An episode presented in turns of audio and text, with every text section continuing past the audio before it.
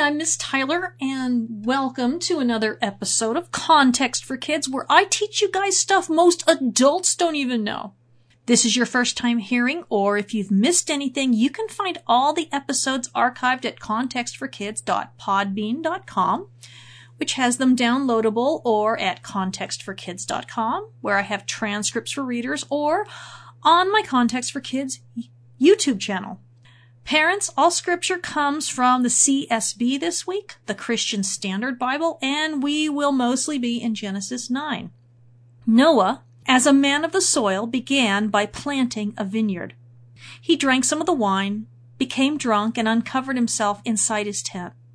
Ham, the father of Canaan, saw his father naked and told his two brothers outside.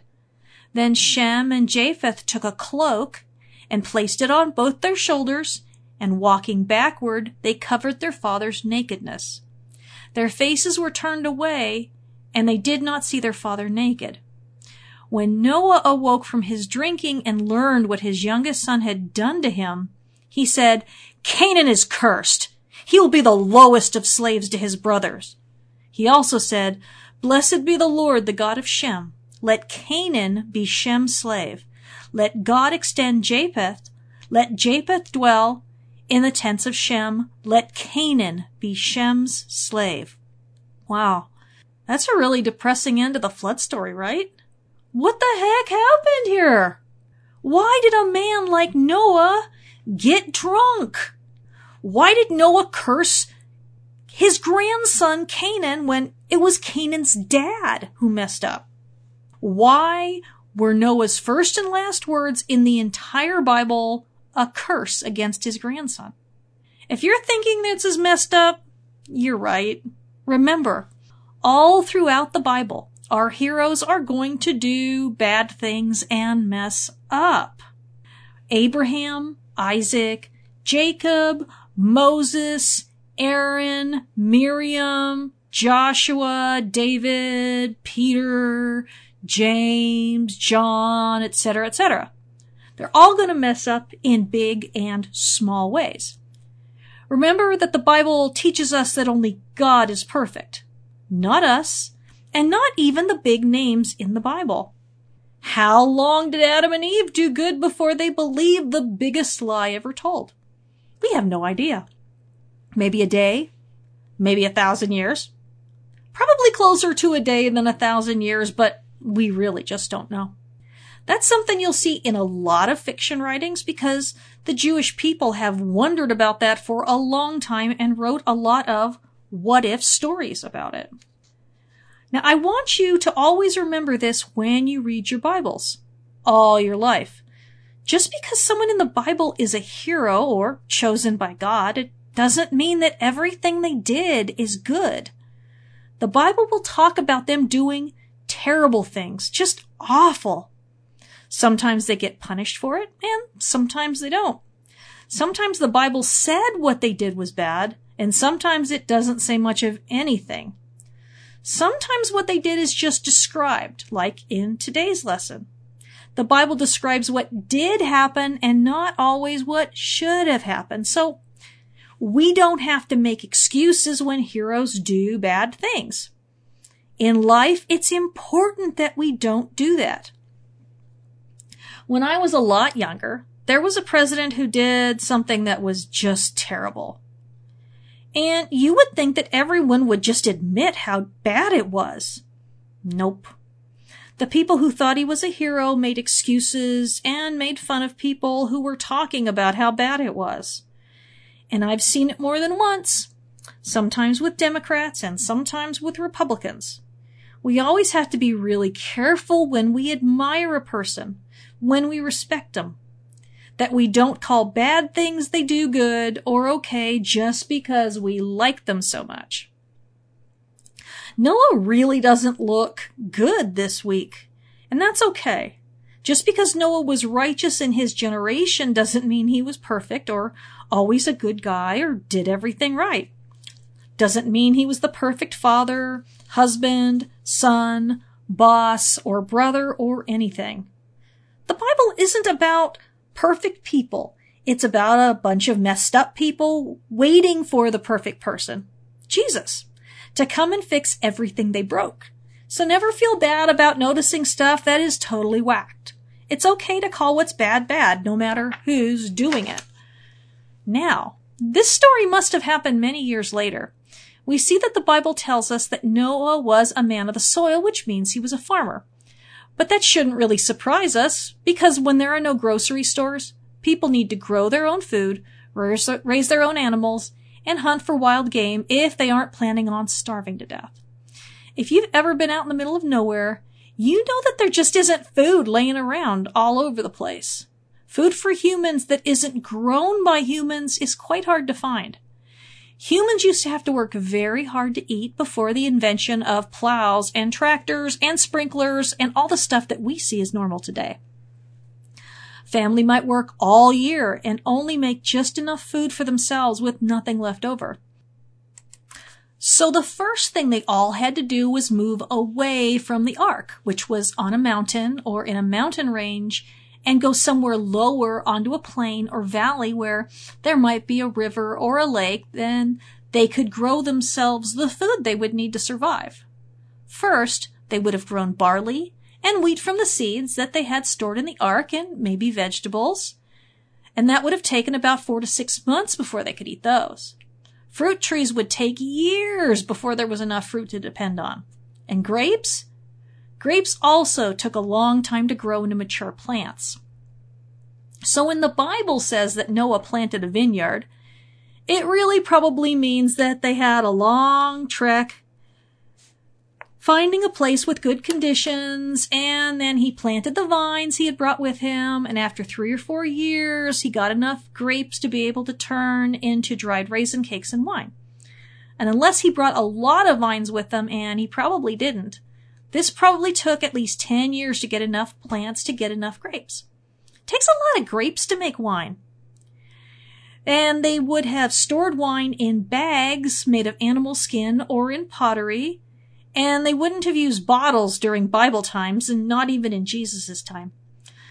But the next time you go to the store, ask to see a wine bottle, and then go into the produce section, which has fruits and veggies, and look at the grapes takes about two and a half pounds of grapes to just make one bottle of wine, and the grapes in the stores are huge compared to the grapes used for wine. And the grapes had to be cared for and pruned and harvested, and then they had to make a special kind of container called a vat or a press, and they would crush the grapes, sometimes with their feet. And the juice would run out of a tube at the bottom, and they would put the juice into animal skins, and it would ferment and turn into alcohol. And that's a whole lot of work. But it wouldn't have been a big priority because Noah's family had to get to work learning how to survive on their own. And they would have had so much planting and harvesting to do that wine would have been at the bottom of the list. Now, what happens when people drink alcohol and they aren't responsible or careful? Well, they get drunk. And a lot of times they do really foolish things because when people are drinking alcohol, the alcohol makes them kind of numb in their brains. And all those normal warnings that our brains give us not to do foolish things, well, they kind of stop working. Why was Noah drinking so much to get drunk? We don't know. People drink too much alcohol for a lot of reasons, and none of them are good. The Bible tells us that he got really drunk, and he was so drunk that he fell asleep in his tent naked. Maybe his tent was open so that people walking past could see him. We just don't know. When people get drunk, they don't really think things through very well. Sometimes they hurt themselves and other people. Now, Noah had three sons, Ham, Shem, and Japheth. And if you're going to ask me who's the oldest, I just can't tell you. Because when you look at the original language, it says something very weird and no one can really agree on what it means. Depending on which translation of the Bible you use, some say that Shem is the older brother and some say that Japheth is. It's all part of the problem with ancient languages. Sometimes even Hebrew speakers have no idea what something means in ancient Hebrew. We know for sure that Ham was the youngest.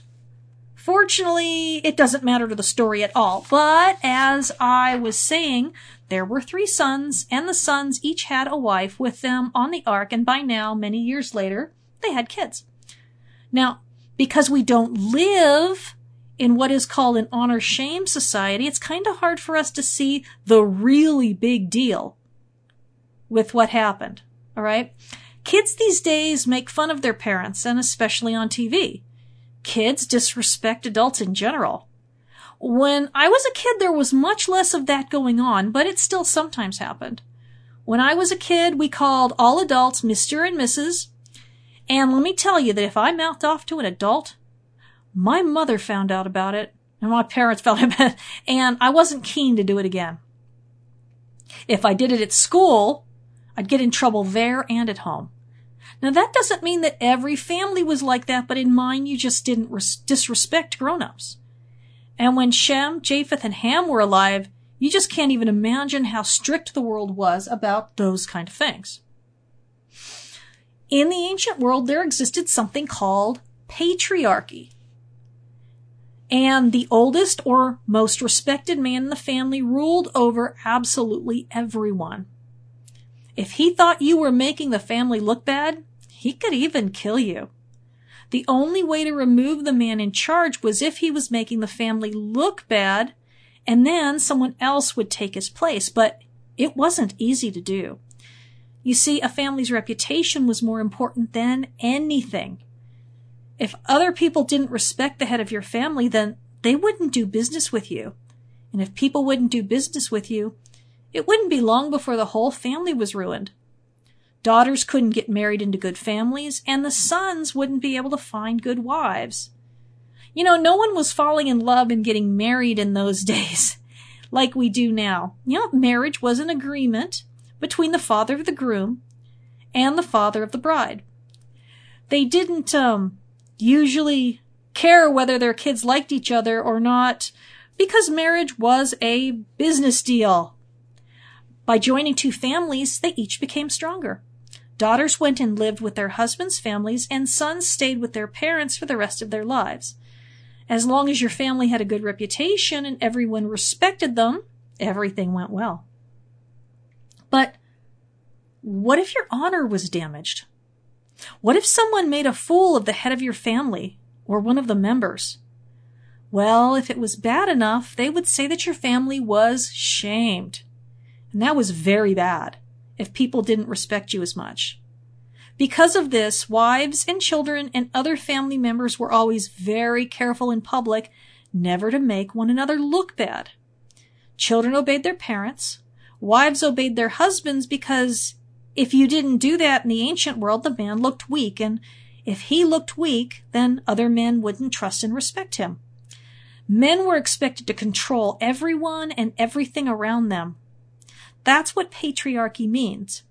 Men had all the power and women and children had none at all. Men could even kill family members that they thought were trouble. Okay. And if they could kill family members, just think of what they could do to slaves and strangers. What men weren't really allowed to do was attack people who had more honor or a higher reputation than they had they had to be careful. There were rules and all of their society made sure that everyone kept the rules and knew their place. It's very hard to imagine what life was like for everyone back then, but everyone's survival depended on a strong family and one person in charge of everything. And so even if they were alone, as more and more kids were born, it would have been imp- important to everyone to respect and obey Noah because he was like 500 years older than everybody else. I explain this much better and much slower in my book, Honor and Shame in the Bible, which I wrote for kids. But whenever you have one person in charge, sometimes the other men in the family think that they'd be better for the job. And especially if they're stronger and have more energy, or maybe they have skills that the patriarch, you know, the man in charge didn't have. You know, there's always somebody who thinks they're the best person for the job, right? I mean, even Satan decided that he ought to have God's job. And if anyone can think that, then anything's possible. But what can you do when you're the youngest son and you know that when your father dies, your oldest brother will probably become the new patriarch? Well, you've got to play the honor shame game, and that's a really terrible thing to do to somebody else because the only way to make yourself look better in that kind of society is to make somebody else look really bad. If you can make the other person look bad enough, then you can get more and more popular and people respect you more and they don't respect the person you made look bad anymore.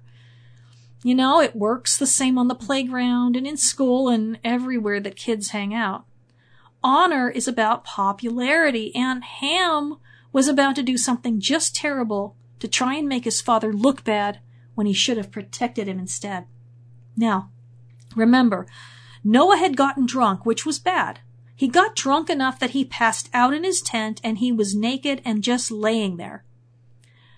A nice person would have covered him up with a blanket and shut the tent door and later pretended like nothing happened. Unless it kept happening and then Ham would need to talk to Noah and try to help him with his problem because Ham was over a hundred years old, you know, he was a grown up too. But Ham saw his dad and went out and told his brothers and possibly everyone else too. His dad made a mistake. Maybe just that once, we don't know, and Ham was taking advantage of it and shaming his father. Because he did this, the people in the family wouldn't trust Noah as much.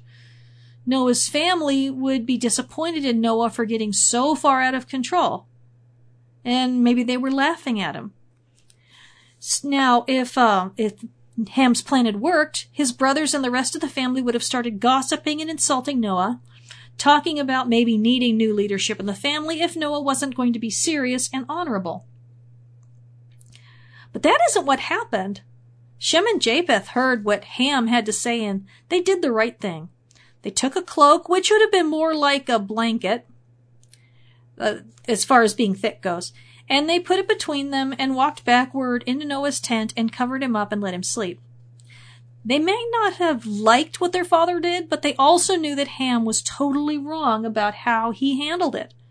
And when Noah wake up, woke up, I, I imagine he felt pretty bad and cranky because when people get drunk, they wake up feeling like somebody ran over them with a steamroller. And maybe he walked out of the tent and some of the kids were giggling at him. I don't know. I know he'd probably wonder why he woke up naked, covered with someone else's cloak, right? He would know that something was up, and maybe when he went outside, everyone looked away quickly, you know, the way they do when they're embarrassed to be looking at you. I don't think it took long for Noah to figure out exactly what happened and who was responsible. He was the patriarch the man in charge of everyone there. And when he would ask a question, people would tell him what he wanted to know unless it would get them personally in trouble.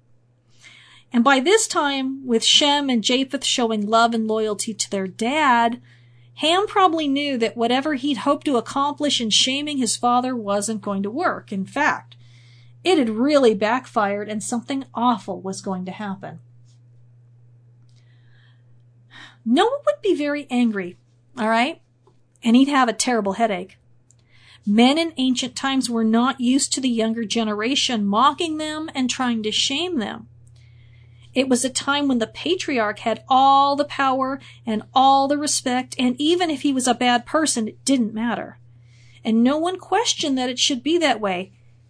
It was their context, the way normally things were for them nothing else would have made sense to them because they believed this kept their families safe and working in peace and harmony as a team. And it was a very dangerous world. You had to know that everyone was going to follow orders and do their job when times were difficult. And so, Noah did something very strange that people have always wondered about, and there are a lot of different theories. Um, but I'm going to tell you what I think happened and maybe you can come up with something different because the Bible doesn't tell us why. It only tells us what happened. And we've come across a lot of these situations, haven't we? One of the things it means is that we can have different opinions and that's okay. The Bible is a book that we can interact with. That's why it doesn't give us answers for everything. So Noah opens his mouth for the first time and the last time in the entire Bible and says this, Canaan is cursed. He will be the lowest of slaves to his brothers. He also said, Blessed be the Lord, the God of Shem. Let Canaan be Shem's slave. Let God extend Japheth. Let Japheth dwell in the tents of Shem. Let Canaan be Shem's slave. Excuse me, what? No way. I mean, come on, he cursed Ham the next morning, right? For embarrassing him in front of the entire family, right? He's sending him away from the entire family and never wants to see him again, right? No. That isn't how Noah uses his only recorded words. Noah curses his grandson. But his grandson doesn't really appear to have done anything wrong.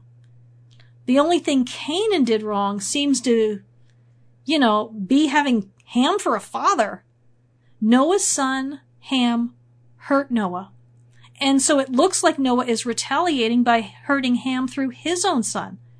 Now believe me, if my parents ever really wanted to hurt me, they would do it by hurting one of my kids, and since they're twins, it would hurt everyone in my family. I wouldn't be able to have any kind of relationship with my parents if they hurt my son for something I did. I'd be wrong, but they'd be wrong too. And what would my two younger brothers do? Would they side with my parents against me, or would they side with their nephew against our parents? If Noah had just cursed Ham, it would have been much easier on the family because Ham would have just left and started his own group where he could be patriarch. But now there's going to be chaos. You know, Noah had the power to curse a family member in ancient times. Remember that God hadn't given his laws yet. That wouldn't happen for at least another thousand years. And I don't want you to think of a curse as like a witch's curse, okay? I want you to think about consequences. Just like in Genesis 3, when God told Adam and Eve what the consequences would be of what they did and how it would mess up their lives and their marriage from what God wanted them for the beginning. God didn't do those things to them.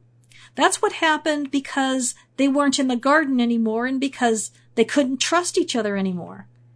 And so Noah, who wasn't perfect, even though the Bible says he was righteous compared to everyone else who lived before the flood, you know, that just means, you know, compared to uh, them, you know, he was right. But he had the power to make life miserable for Canaan because Ham humiliated him. That's the way things worked in a patriarchal family, and it's still today in places with patriarchy. You don't mess with the dad or the grandfather or the uncle or whoever is in charge. But even in your own family, if you do something awful, you will be cursed with consequences. Maybe you'll be grounded.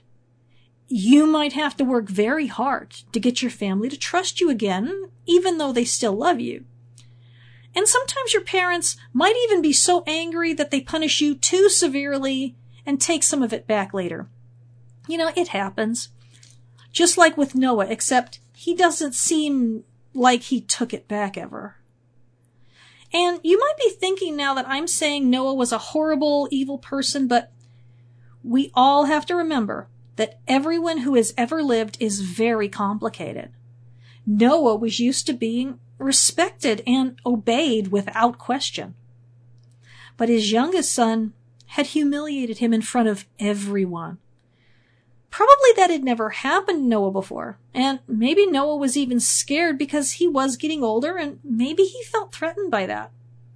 We'll never know the whole story, but there are a lot of lessons here today about being careful with alcohol and about not trying to hurt people in our family and not punishing the wrong people to try and get even.